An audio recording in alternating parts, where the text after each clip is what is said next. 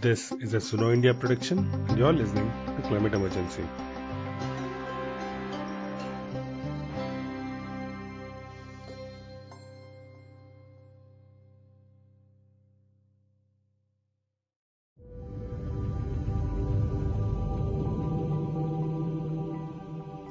Before we start, let me tell you a story of an environmentalist who went to Delhi in search of doing bigger things like fighting climate change, change policies and make lives better. He was in Delhi for a few years, fell in love with the city, worked at amazing organizations where he made some change, settled down, bought a child home with his wife. Everything was going great. But then his daughter started falling sick more than usual. Every year in winter, it started to get worse. She would get up at nights and cough for hours. He eventually became a climate migrant and had to leave the city, not because he could afford to, but because he had to. Ironically, this is my story. There are thousands of stories like this we hear every year. Some even call Delhi a gas chamber. But why is Delhi failing and what needs to be done to make it a better place for children to breathe and parents to live? To discuss this and more, we talked to Pallavi Pant, who was originally from Delhi but now lives in Boston. She has over 10 years experience in air quality measurement and management. So getting to the point, why does Delhi have this problem every year? What is the main problem? Why is this, air pollution issue coming up every year? Yeah, so basically Delhi happens to be situated in a very sort of interesting place. So it's not just our air pollution sources and, sort of within the boundaries of Delhi and around, but also the meteorological factors or, weather parameters like wind speed, where the wind's actually coming from, what the temperatures are in the city, what the relative humidity levels are. All of them sort of come together to create a situation where air pollution levels go up, significantly compared to what we would, expect it to be. In terms of sources of air pollution, there are some local sources which are producing pollution within the city. So things like transportation, things like waste burning, and some informal factories that operate within the city.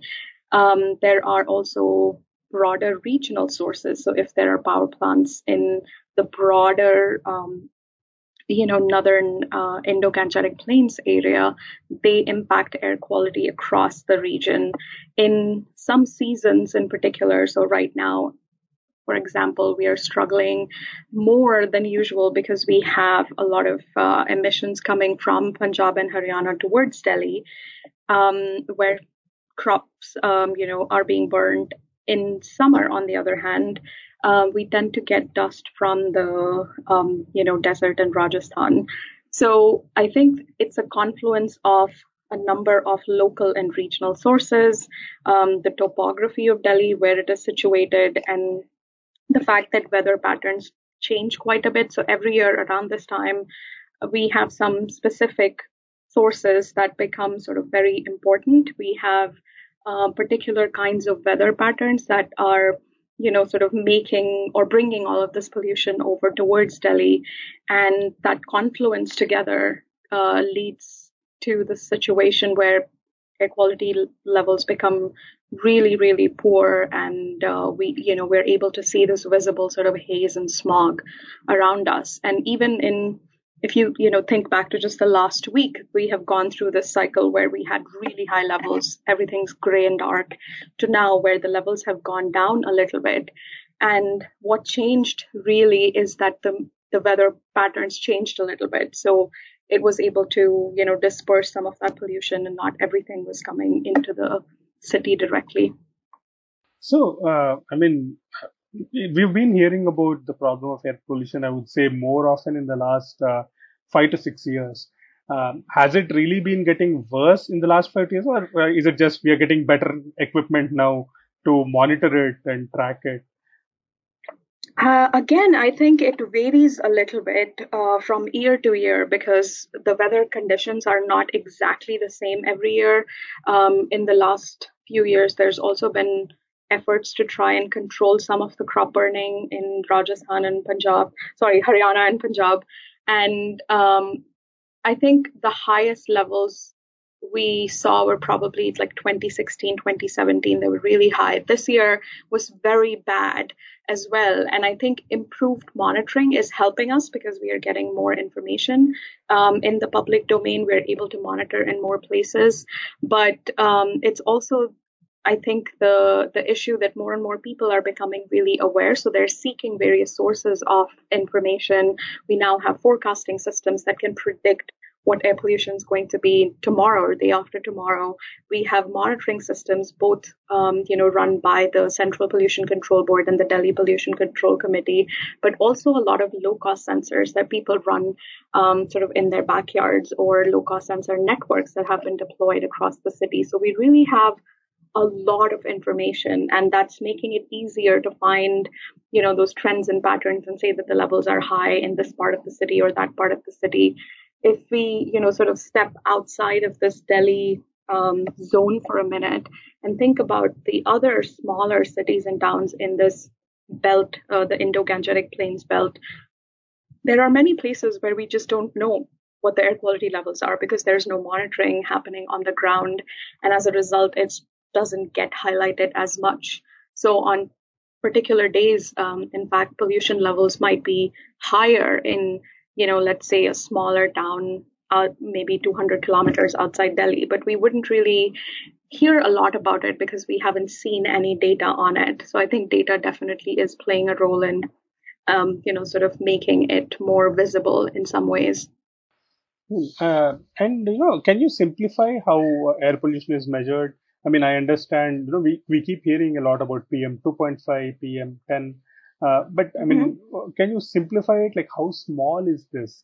I was also reading somewhere, I think someone posted a cartoon about PM 2.5 can actually get in through the sides of your mask. Can you simplify and explain a little bit? Yeah. So imagine, something like a strand of hair, which we can all see with our naked eyes. And that's about, 60, 70 microns typically. When we talk about PM10 and PM2.5, what we are essentially referring to is the, how big is the particle? So what's the size? So 10 refers to 10 microns, 2.5 refers to 2.5 microns. So again, think about the scale. Human hair, really thin. You can see one strand. That's about 60 to 70 microns. Now we're talking about 2.5 microns and smaller. These particles tend to be very, very small. And, a lot of them you can't see with your naked eye individually. We would never be able to see a particle in the air. The dust that we can see, the really big particles, they are already several folds bigger. So 50 microns, 70 microns, they're in that size range. In terms of measuring them, there are, a number of methods that can be used. There are some methods that can do monitoring of these pollutants in real time. Other ways which have been used for much longer include using specific filters that you can place, and then as air is passing through them, those particles can just settle on the filter. And again, on those filters, if you see a filter sample from Delhi, you would be able to see, it's like really often it's very dark and black compared to another place which might be a little bit cleaner, and you're going to see this whole gradation of colors. Coming to the masks, I think the biggest issue there is that a mask can work if it fits your face really well and if it is sealed from all the sides, so there's no air going in from the corners, because essentially what it is doing is filtering out any air that's going into your breathing space. So the problem is if the mask is something like a cloth mask, for example, or a surgical mask that you can buy at the chemist shop, they are not meant to protect us against those very small particles, so they're not going to filter those out. If instead you're using, let's say, an N95 mask, what is that referring to is that it is going to capture 95% of the particles that are in that air that you're taking in. But if the mask doesn't fit your face really well, of course, you're going to have these particles going in from the other side and you'll end up breathing them into your system. And because these particles tend to be very, very small, they can go sort of deep into our lungs in some cases when they're very small. So we also know that there are particles, 1 micron or smaller. So again, human hair about 60 micron. We're talking about particles that are 1 micron or smaller. So they can very easily go into our respiratory system, into the lungs, and in some cases, sort of go into the bloodstream as well. So that's sort of, the scale at which we are talking, and which is why we often can't see these particles in the air around us unless the levels reach catastrophic concentrations. Yeah, for example, I'll take the example of my daughter who lived in Delhi from the time she was around 4 to 6 months, I would say 6 months to around 4 years. There was no way that, she would let any of us even put the mask on her face. Okay. And these children are the most vulnerable, especially in the case of air pollution. So, the only options we had were to keep her indoors most of the time with air purifiers, because she started to develop lung infections. What are the other health implications of this for general public? So unfortunately, there are a variety of ways in which we have found that air pollution can impact our health. Most often what we see and, hear about are respiratory illnesses, lung infection, for example. Some people, complain about breathlessness when air pollution levels are really high. But I think it's important for us to also consider that, there are two distinct ways in which air pollution can impact us in the short term. So, for example, let's talk about the last 1 week in Delhi. Air pollution levels were very, very high, and people were, sort of getting exposed to those extremely high levels for about a few days, a few hours, depending on, how much they were able to sort of stay indoors and in relatively cleaner environments. In those instances, most often you'll see aggravation of any kind of respiratory conditions that people might have. If you're out and about, you might, feel like your eyes are watering, there's itchiness in your throat. But as the pollution levels sort of go down a little bit and things get cleaner, those kinds of particular sort of symptoms would go away. But then the base levels of air pollution, which are still pretty high in Delhi as well as across most of India, you're constantly getting exposed to these levels day in and day out. And over the long term, this can lead to a range of health impacts, things like cardiovascular diseases, so heart diseases, things like stroke. It can, air pollution exposure has now been linked to diabetes. Chest and lung infections, of course, are a big one. Lung cancer is another one. And there is increasing evidence. The field is sort of, I think, still, developing to some extent. But air pollution exposure has been linked to a lot of cognitive outcomes in pregnant women. It can lead to preterm birth. So instead of, the baby being born at 9 months, the baby is born earlier, or in some cases, babies born smaller than the usual weight they should be, which then has implications on their health and so, over the life term. So there's some kinds of health impacts that we know, a lot more about. There's been a lot of research in the last several decades, including a lot of research in India. And then there are other outcomes that we're still learning about. There are newer studies coming out that link exposure to air pollution with dementia and Alzheimer's disease and, to some sort of outcomes in children as well. So there's a whole spectrum. It can lead to sometimes infections on your skin. So that's another, way in which they can contribute. But I think What I would again try to emphasize is that there are impacts in the very short term, which you will see and feel immediately. Your eyes, could start watering. I remember when I used to do field work in Delhi on roadside, that would almost always happen. I would just feel really rough in my throat. My eyes would be watering. It would be itchy. But those go away once you're, sort of out of that immediate, really high levels of exposure.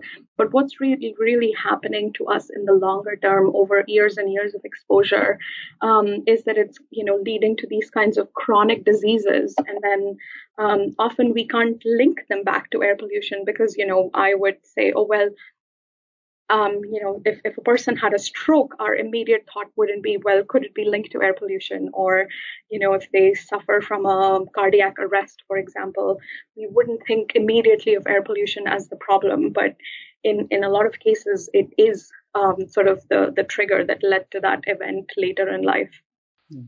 So, I mean, I understand, a lot of other cities across the world also had similar air pollution problems, Beijing or LA.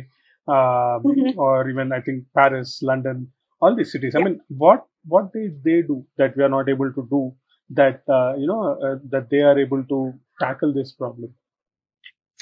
Sure. So I think, again, sort of taking a little bit of a pragmatic approach, what's critical for us to understand is that the problem is persistent all year round. We see a lot of media attention and we see a lot of, public dialogue and discussion on, social media, when people are talking to each other at times when air pollution is really visible. So it would be, about now, usually during winter. And then the discussion sort of wanes a little bit and we are not asking, those kinds of important questions about policies that are being put in place. Starting with Beijing, which is sort of a very recent example where air pollution levels used to be extremely high. They've sort of gone through that cycle where they have experienced absolutely bad air pollution episodes. And they put in a number of different policies. And again, not sort of focusing on one sector, not focusing on one source, but going across the board in terms of what the major sources are. In LA, for example, this has been an issue for the longest time, and they have been trying to implement measures again on a consistent basis in the long term, which has led to improvements in air quality. I would say the same thing for London. Over the years, they've tried several things.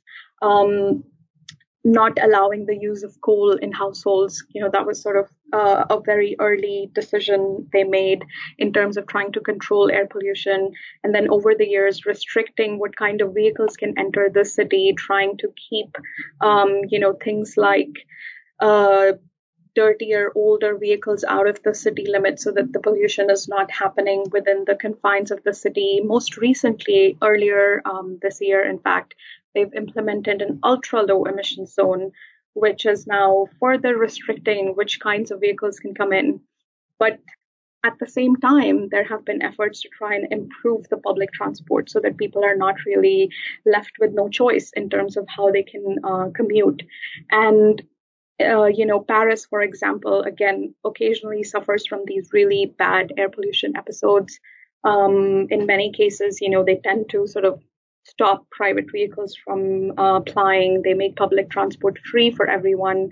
So I think thinking about solutions that are sustainable, that are still practically sort of, user friendly in some ways, and solutions that cut across the sectors, cut across the various departments that we tend to function in.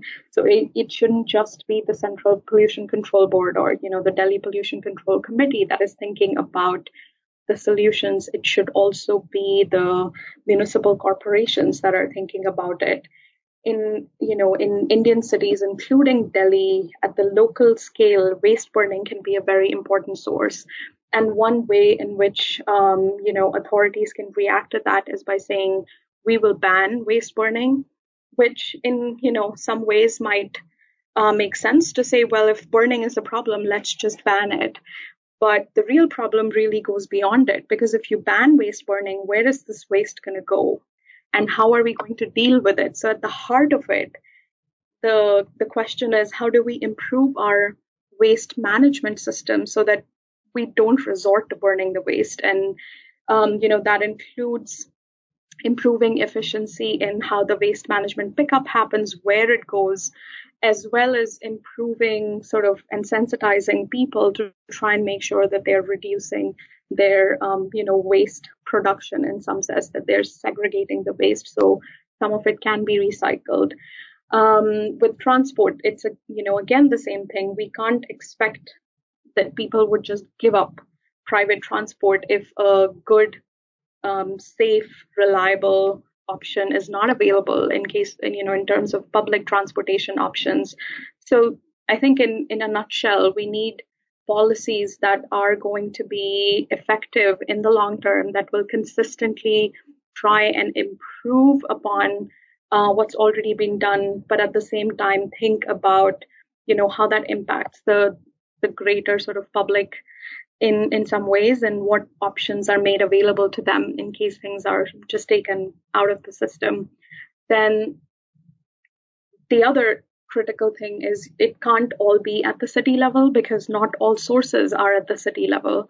For things like, vehicular emissions, the government has decided to bring in the Bharat stage 6 fuels, which is, a good step forward. We are going to see impacts from that over the next few years as the fleet turns over.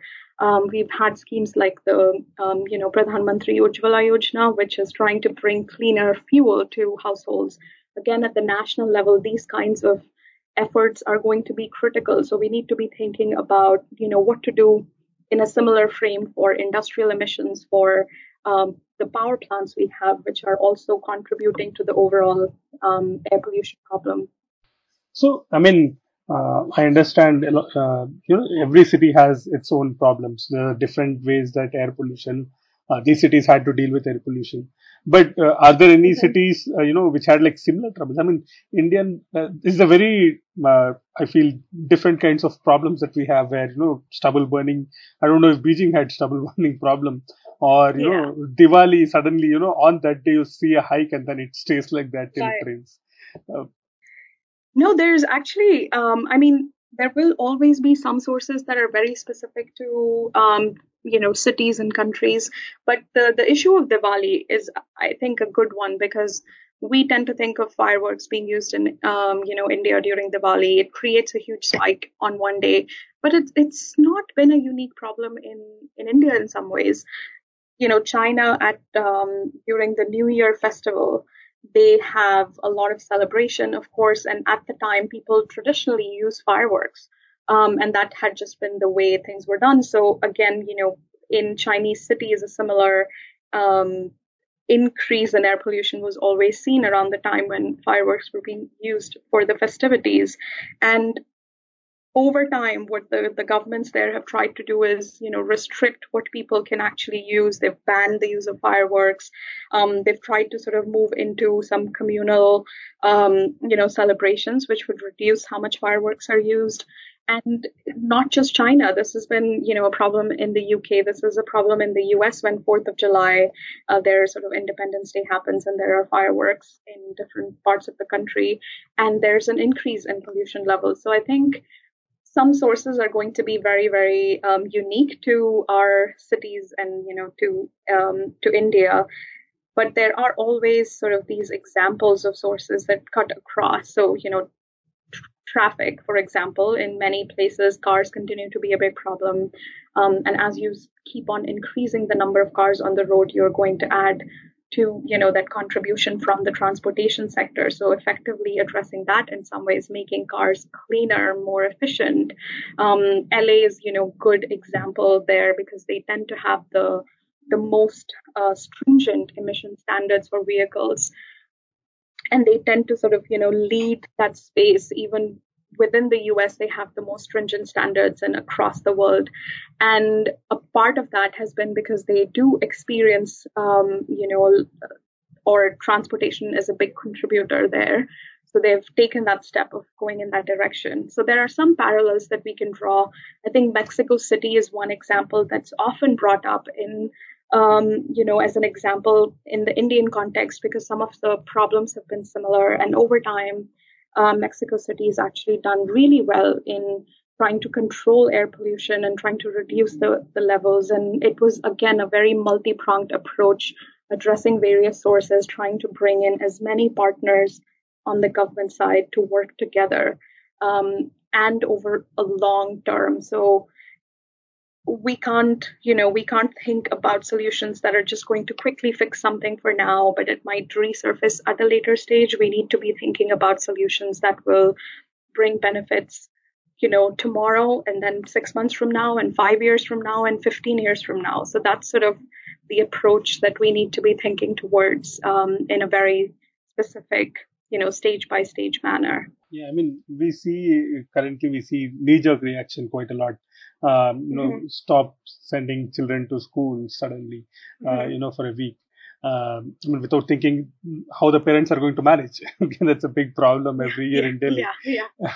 And then, you have the odd event that's being implemented. The government does not put out, I think Supreme Court has asked for a study to be submitted. If it's been helpful or not. So, which means that the studies are not out in public saying, exactly if these knee-jerk reactions are even helpful, or are they just poll promises or just show off during the winter season to talk about them.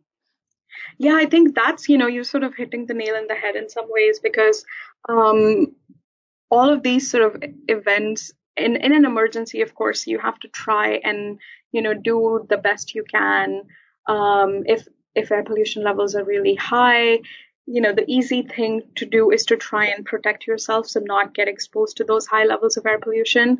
But, in today's time, it's harder to then try and immediately coordinate, how you're going to make sure if your kids are at home and the school's closed. And but at the same time, implementing, solutions that can be helpful. So odd even, for example, is one possible wedge in that bigger group. But unless we are also dealing with the other issues and trying to control emissions from the different sectors that play a role, that alone cannot be the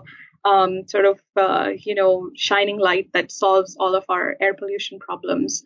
And in some ways, that idea of different agencies coordinating and working together, not just within one city and within one state, but across states.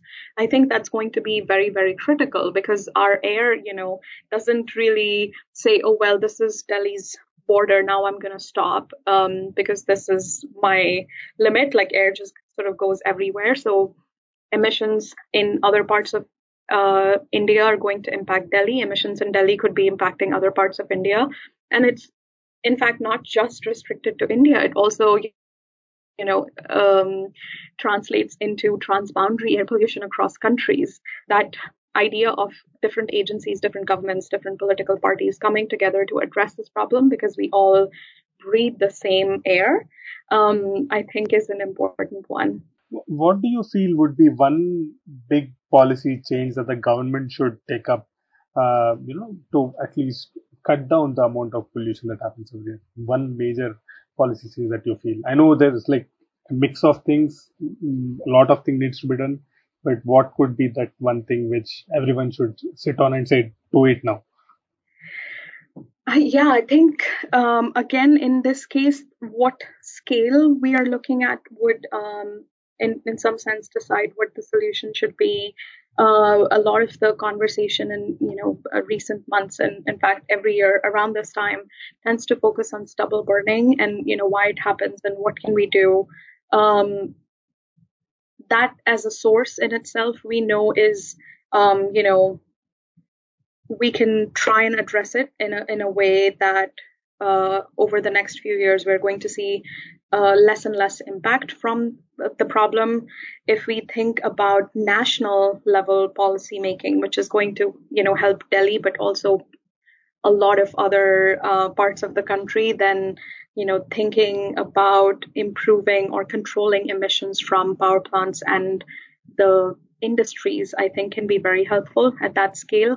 At the city level, trying to, improve access to public transportation, trying to control waste burning, and, implementing solutions that improve efficient and sort of environment-friendly waste management is going to be critical. So for each level of the government, I think there are things that they could be doing now so that the next year and then in the following years, we see improvements in air quality.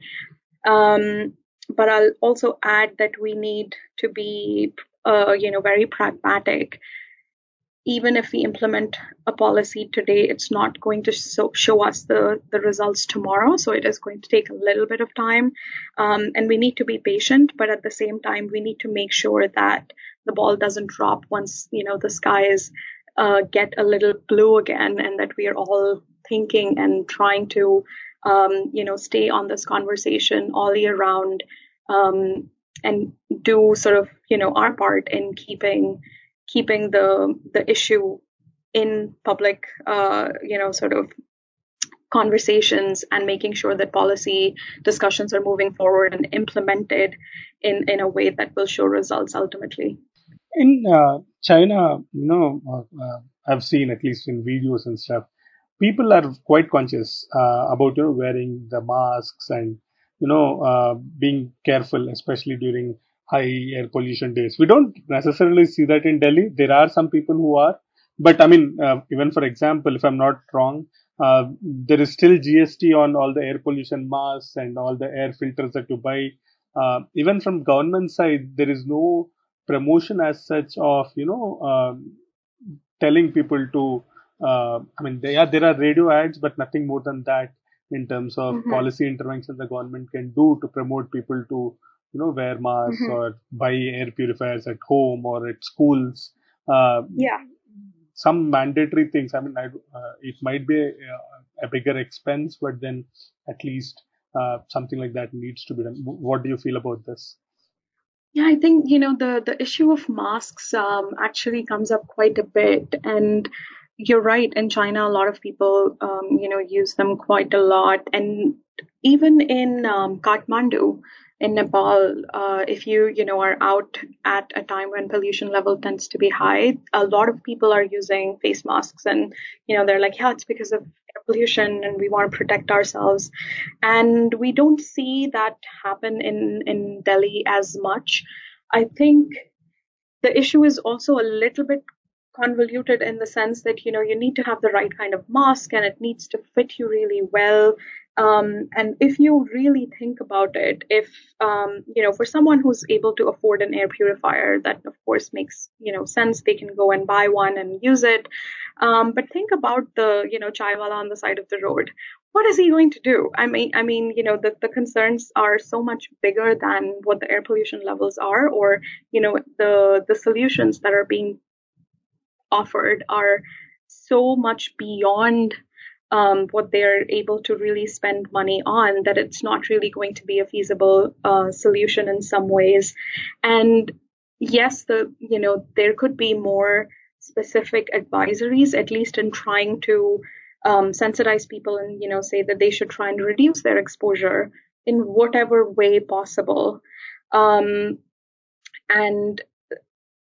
I would actually say, just from my personal experience over the last few years, that the awareness levels are increasing, in part, because the issue is being made very public. A lot of, citizen groups are starting to become very active, particularly in Delhi. That is definitely the case. And they are trying to sort of, bring awareness about how to reduce your exposure and what to do. So we are starting to see some of that happen. But again, the effectiveness of these kinds of measures really depends on how you're using them, especially for face masks. And recently, the Delhi government distributed, a lot of face masks to people. And if they're not really given proper sort of guidance on how to use those face masks and, when to use them and what to do with them, then even having a face mask on is not going to be as helpful. So I think the bigger point that could be made is to try and minimize exposure when pollution levels are extremely high to the extent possible. You know, if you're a runner, don't go run when air pollution levels are very high. It's probably not a good idea. But again, I think to some extent, in my view, that the conversation does come back to the point that it is not going to help unless we actually reduce emissions at source.